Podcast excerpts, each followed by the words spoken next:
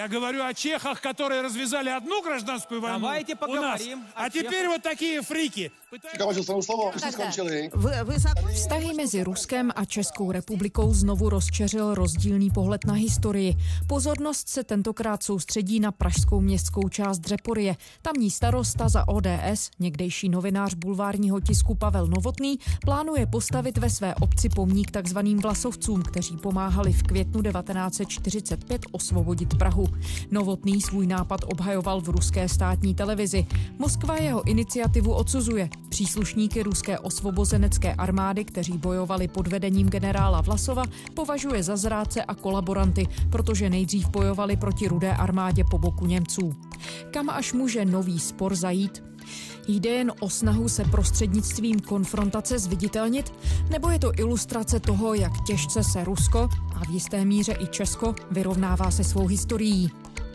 Je úterý 3. prosince, tady je Lenka Kabrhelová a Vinohradská 12, zpravodajský podcast Českého rozhlasu.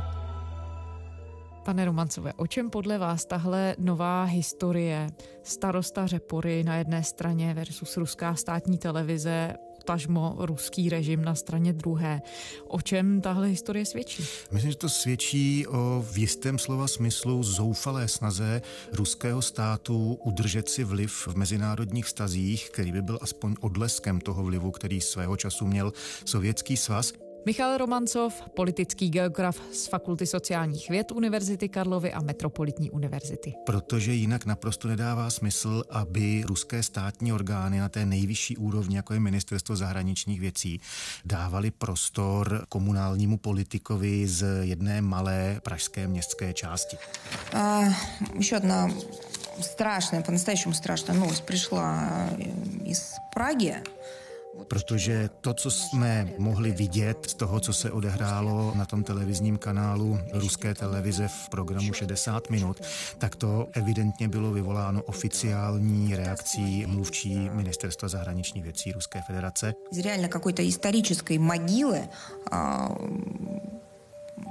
neonacismu, fašismu i všeho toho, co se tím... Která měla potřebu komentovat to, že v Praze existuje komunální politik, který zvažuje možnost v katastru své městské části vstyčit jakýsi pomník vlasovcům. Ještě raz říkám, je to otázka filozofský. Je to otázka mezinárodního práva a dodržování závazků státu.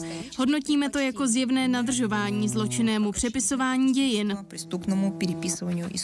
Российское посольство в Чехии предостерегает власти района Praha 6 od ustanovky pamětníka vlasovcům. Česká republika dostala od Ruska taky apel, kde byla moje vesnice zmíněná, byla tam lež, tak jsem se jenom napsal opět zpátky, tak se přes. Jestli vám připadá, že jsem se to zvolil komediální exhibici, tak si připomenout, že se to vůbec nerozjel tu kauzu. Starosta Pavel Novotný v dopise informoval ruské velvyslanectví, že o záměru nebude s Moskvou jednat. Rozhodnout o vybudování památníku má jen místní zastupitelstvo. Dopis zveřejnil na svém Twitteru. Starosta reagoval na pondělní vyjádření ruského velvyslanectví, které případný pomník označilo za porušení mezinárodních závazků Česka. Прямом эфире программа 60 минут, а самым главным Путин поставил точку в споре о 31 декабря. В отличие от Конева, у нас нет иллюзий и касательно генерала Власова и его русской освободительной armii. Dá se podle vás ale v tuhle chvíli říct, že skutečně ruská státní televize se dá vnímat tedy jako součást toho oficiálního ruského stanoviska? Nepochybně v Rusku existuje 5 velkých takzvaných celoplošných kanálů, které sice ne všechny jsou, pokud jde o strukturu toho vlastnictví, ve stejné rovině fungování jako tenhle ten. Здравствуйте, это Вести в студии Евгений. Tohle je přímo takzvaná státní korporace, takže tam jsou primárně vysílány ať už zpravodajské pořady nebo nějaké názorové, které v první řadě reflektují oficiální pozici ruského státu a činí tak způsobem konfrontačním a velmi, řekl bych, bulvárním, ale tak to je způsob, který tam zvolili jako způsob, který nějakým způsobem asi pozitivně reaguje ve většině ruské populace. А вот события 1968 года в Праге действительно стали серьезным испытанием для объединенных вооруженных сил стран-участниц Варшавского договора. Ruská státní televize Rossija 1 odvysílala dokumentární film o odtajněných stránkách dějin Varšavské smlouvy. Ta podle snímku byla obranným spojenectvím bránícím sovětské spojence před agresivní Severoatlantickou aliancí. V tomto duchu televize obhajovala i sovětskou invazi do Československa v srpnu roku 1968. Ministr zahraničí Lubomír Zaorálek z ČSSD si na odpoledne předvolal ruského velvyslance. Zaorálek chce vysvětlit ruský televizní dokument o invazi vojsk Varšavské smlouvy do Československa v roce 1968. Podle odborníků zkresluje historii. Z hlediska českého politika, anebo ukrajinského politika, nebo kohokoliv jiného, kdo je pozvaný do takového pořadu. Má vůbec smysl se takového vysílání účastnit? Vzhledem k tomu, jak to vysílání je nastavené, tak já jsem přesvědčen, že ne, protože tam jsou diváci, kteří sedí v tom studiu, tak v těch záběrech to není vidět, ale předpokládejme, že oni tam někde mají uvedeno, kdy mají dávat najevo buď to souhlas nebo nesouhlas, ať už potleskem nebo nějakým jiným způsobem. Ti jsou tedy dirigováni odněkud z režie. Je to politik, vy zrá odnosíte s ní seriózně. To vážný rozhovor po jeho iniciativě. Po iniciativě toho graždanina budou. Pak je tam nějaký počet hostů, přičemž moderátoři si vždycky jednoznačně vybírají stranu, které fandí. To znamená, to vůbec není diskuzní platforma, kde by ti moderátoři byli primárně od toho, aby nějakým způsobem ty hosty, které si pozvou, korigovali, drželi u toho tématu, aby jim poskytovali aspoň přibližně stejný prostor pro vyjádření jejich názorů. Vlasovci, nám je interesné, co vy říkáte. Zločinci, samozřejmě. Vlasovci, конечно, byli Преступники. Čili to není diskuzní pořad, byť se to tak oficiálně tváří, ale je to vlastně způsob, kterým veřejnost může vidět, jak radikálně se prostřednictvím moderátorů ruský režim vypořádává s jakoukoliv opozicí. A ten samotný rozhovor se starostou Řeporyje Pavlem Novotným, ten se tedy odehrával v tomhle duchu? Ten se odehrál v tomhletom duchu, on vlastně byl zařazen za polovinou toho pořadu, to znamená diváci i hosté byli připraveni jaksi na další vystoupení. Ta atmosféra byla poměrně jednoznačná, v tom pořadu byla jedna vlastně v ten okamžik vysoce aktuální reportáž, protože se to odehrávalo v době, kdy se v Londýně na London Bridge odehrával incident s tím mužem, který tam někoho pobodal, takže tím to vlastně bylo jakoby aktualizováno do té současnosti, ale pořad byl anoncován na webu té televize, jakože hlavní reportáž bude Ukrajina se opětně chystá krást ruský plyn. Газовая война, скорее всего, начнется 1 января в 10 утра. Помните, 9-й год, например. То есть украинцы планируют снова воровать газ, который... To znamená, tam od začátku tomu dominovalo téma Rusku někdo chce ublížit, ať už ekonomicky nebo jinak. A vlastně do tohohle z toho, protože tam potom vedle toho, že Ukrajina sice plyn ještě nekrade, ale krást by ho mohla, vedle toho, že tam moderátoři vlastně prezentovali pohled do jednání jednoho z orgánů OSN, kde Ukrajina protestovala proti tomu, aby v rámci ruské delegace vystupoval člověk z Krymu, protože to je ten známý problém, že Ukrajina a celé mezinárodní společenství neuznává Krym jako součást Ruské federace. Čili tímhletím vším se vlastně ti diváci připravili na to, že bude ten pořad pokračovat dál a předtím, než vystoupil starosta Novotný, tak tam byl takový oslý můstek, že prezident francouzský Macron použil, to je zhruba 14 dní zpátky, ten termín, že Severoatlantická aliance je blízká toho stavu, kterému se říká Mosková smrt a že turecký prezident Erdogan, prohlásil si to s Macronem na blížícím se summitu NATO v Británii, vyřídí.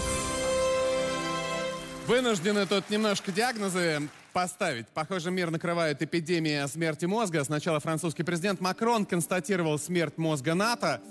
A vlastně ti moderátoři využili toho, že tedy dva natovští politici, jak se říká, se spolu budou přijít o dostatečnosti nebo nedostatečnosti jakýchsi mozkových kapacit Severoatlantické aliance a řekli... My chceme vám teď ukázat písmo jedno, které bylo napsáno Putinem a v té svězi vyzývají, конечно, otázky zdraví mozga Pavla Novotného. A v Praze je jeden starosta, který má tenhle ten šílený, nepřijatelný nápad. Pojďme se podívat vlastně, jak je to s jeho mozkem. To znamená, kdyby se Pavel Novotný nechoval tak, jak se choval, tak on už dopředu měl připravenou pozici, prostě tenhle ten člověk je vadný a my vám teď předvedeme, co to je za exota nebo stvůru, která se snaží jaksi reinkarnovat fašisty nebo nacisty. To vystoupení Pavla Novotného samo o sobě zapadlo z pohledu ruské televize do toho obrazu, který on měl tedy naplnit. Byl to naprostý šok pro většinu ruských diváků a já jsem přesvědčen, že i pro ty moderátory, respektive hosty ve studiu. Koněv přišel do Prahy. Koněv přišel v Prahu 4 dní po podpisání kapitulace. Nikoho váš názor nezajímá. A v České republice váš. Protože oni předpokládali, že tam vystoupí standardní evropský politik, to znamená člověk, který je zvyklý na kulturu dialogu, člověk, který předpokládá, že ho nechají říct si svoje a pak případně bude reagovat na nějaké dotazy. Já jsem přesvědčen, že Pavel Novotný měl připraveny argumenty, on je konec konců prezentoval do médií i tady v České republice a vlastně, protože on neovládá ruštinu na takové úrovni, aby mohl s nimi přímo komunikovat, tak bylo anoncováno, že tam bude simultánní překlad a vlastně v době, kdy překladatelka tlumočila jeho česká vyjádření do ruštiny, takže ta čeština tam byla slyšet, kdy právě on se snažil říct, že městská část nebude vstyčovat žádný památník generálu Vlasovovi, ale těm vojákům, kteří v řadách tehdejší takzvané ruské osvobozenecké armády padli během pražského povstání a tak dál. Odkud vznikl nápad postavit pomník Vlasovcům, tak to není žádný jako nový nápad.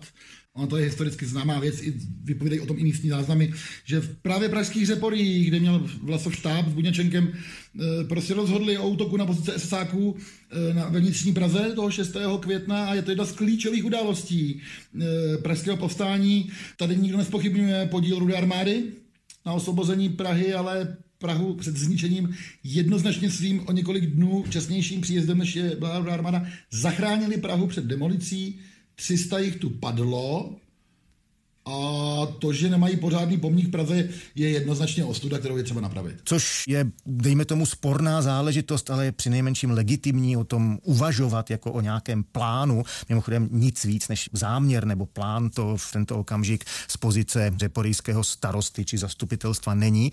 Tak už se ze strany těch moderátorů, respektive části jejich hostů, ozval ten řev, že tohleto je nepřijatelné a tak dále. To znamená, jsem přesvědčen o tom, že tam nešlo o to, snažit se konfrontovat něčí názor, snažit se tomu dotyčnému poskytnout prostor pro to, aby svůj názor mohl vyjevit, ale šlo čistě o jistou formu mediálního linče. Prostě my si tady někoho vezmeme, toho předvedeme jako cvičenou opici a potom ho se zaženeme do klece. A on tím, jak k tomu tématu přistoupil, protože má obrovskou mediální zkušenost, byť řekněme z bulvárního prostředí, ale to se zrovna do tohohle z toho skvěle hodilo, tak jim sebral vítr z plachet, protože on se v jistém slova smyslu choval ještě hůř nežli oni a evidentně na tohle to nebyli připraveni. Můžete to popsat, v jakém slova smyslu? Vlastně v okamžiku, než mu dali slovo, protože on v ten okamžik už pravděpodobně ten simultánní překlad měl, právě jak tam mluvili o tom, jestli ten člověk má zdravý mozek a tak dále, no tak on má poměrně široké spektrum různých grimas a bylo vidět, že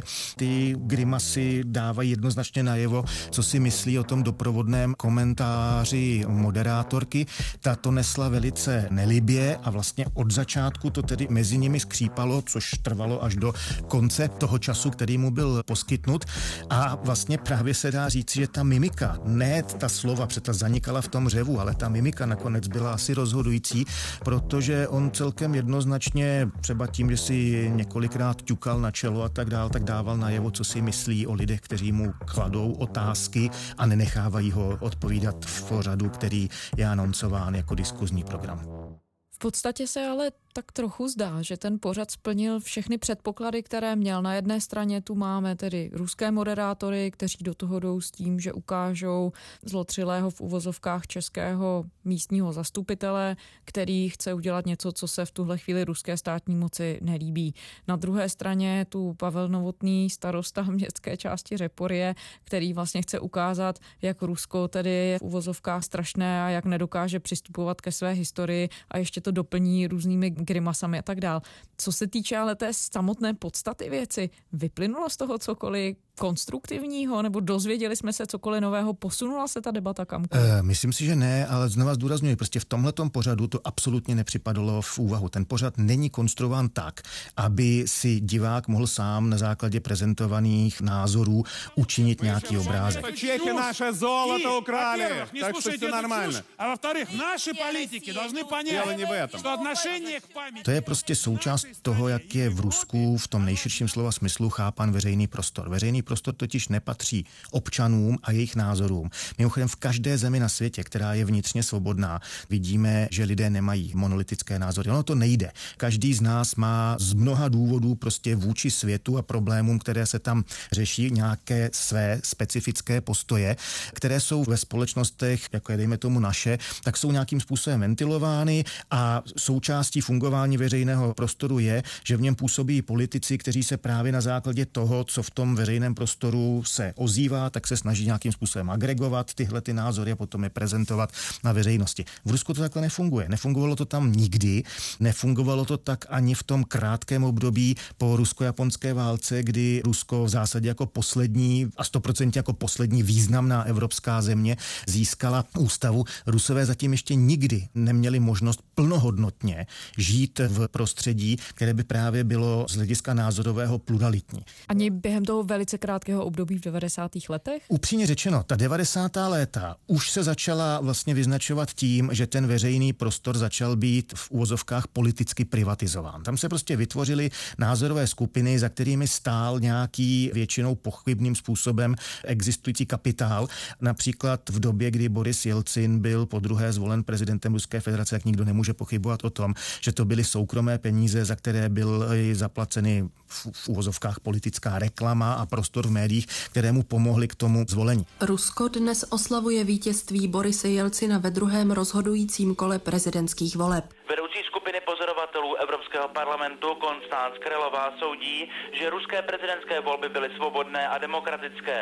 Boris Jelcin měl sice lepší podmínky pro agitaci, ale to je normální vzhledem k jeho funkci hlavy státu. Není také Jelcinovou vinou, že ho tisk líčil spíše pozitivně a Zjuganova naopak negativně. Brusel výsledky prezidentských voleb v Rusku jednoznačně přivítal, i když v diplomatických kruzích se objevují určité pochybnosti. Velký otazník visí především nad zdravotním stavem Borise Jelcina a další je spojen se jménem Alexandra Lebedě, zejména v souvislosti se spekulacemi kolem případného nástupnictví. Některé poznámky z jeho strany totiž vyvolávají v Evropské unii i NATO značné rozpaky. Už předběžné součty hlasů Západ označil za jasný signál, že ruští voliči si přejí, aby reformy pokračovaly. Možná bychom mohli ten úplný konec 80. a začátek 90. let, vlastně kdy byl v čele Sovětského svazu tehdy Michal Sergejevič Gorbačov, tak vlastně to dlouhé jednání sjezdu lidových poslanců, což vlastně byl pokus, nakonec neúspěšný pokus o konstituční změnu ve prospěch právě té plurality. Takže jako možná, že tohleto období bychom mohli říct, že tam to svitlo na chvilku. Více než 2 hodiny trvala první část dnešního dopoledního jednání sjezdu ve Velkém kremelském sjezdovém paláci. Atmosféru, ve které sjezd zahájil jednání, podle mého názoru přesně charakterizují slova předsedy ústřední volební komise Vladimíra Orlova, která jsem si v sále poznamenal. Sovětští lidé od sjezdu očekávají mnoho, především odpověď na otázku, jak bude dále pokračovat přestavba společnosti. Mnohí delegáti sa obracali priamo na Michaila Gorbačova s rôznymi otázkami a pripomienkami. Podľa jeho slov, prestavba nejde ľahko, treba spoločne pristupovať k riešeniu nahromadených problémov a všetky otázky, či už týkajúce sa politické reformy, demokratizačného procesu alebo národnostných problémov, nájdu podrobnú analýzu v ďalšom zjazdovom rokovaní. Ale to byla tak krátká doba a navíc v zápětí potom přišel rozpad Sovětského svazu a bezprecedentní ekonomický kolaps, že na to vlastně už se spolehlivě zapomnělo. Čili veřejný prostor v Rusku s výjimkou těchto několika málo, řekněme, světlých okamžiků prostě vždycky patřil a zatím patří státní moci.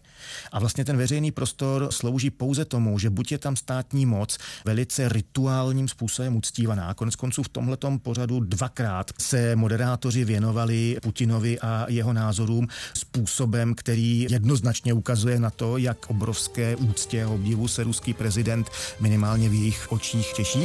В прямом эфире программа «60 минут», о самом главном Путин поставил точку в споре. Президент Владимир Путин будет работать с 31 декабря. У него нет выходных. Работа президента – это как доменная печь, которую невозможно потушить.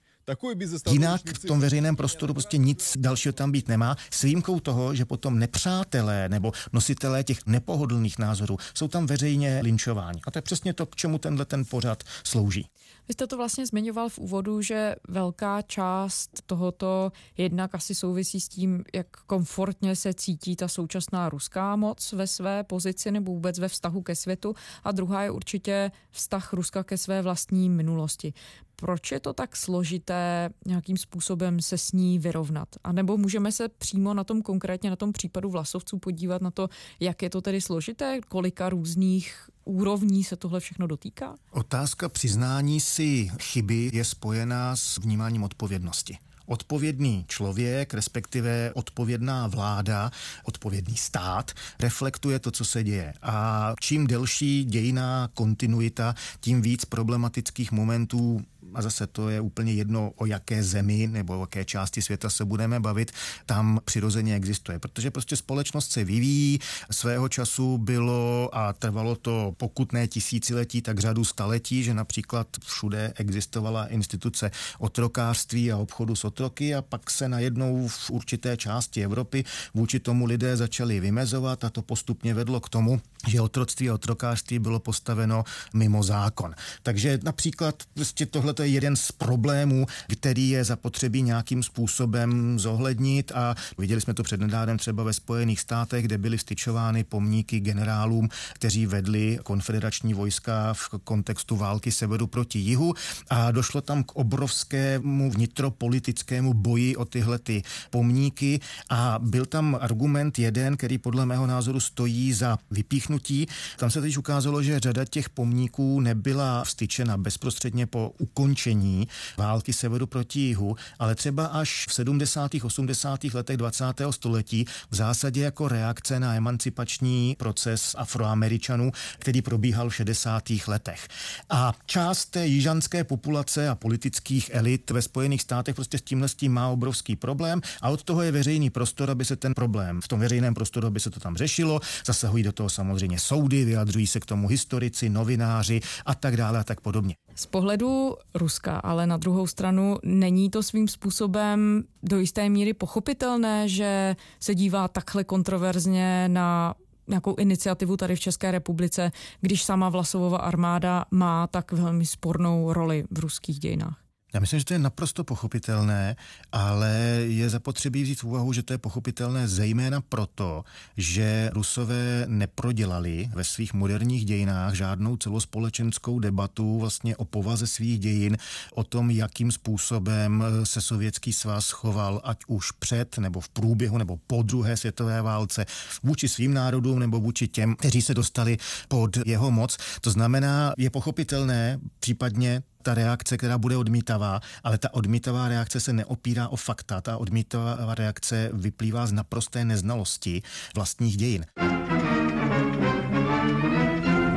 14. listopadu 1944 se na Pražském hradě sešla do té doby nevídaná společnost. Generál Vlasov vstoupil do sálu v 15:00 provázen Frankem a SS Obergruppenführerem Wernerem Lorencem, jenž zastupoval říši. Vlasov se tu dnes chystá vyhlásit program Komitétu pro osvobození národu Ruska.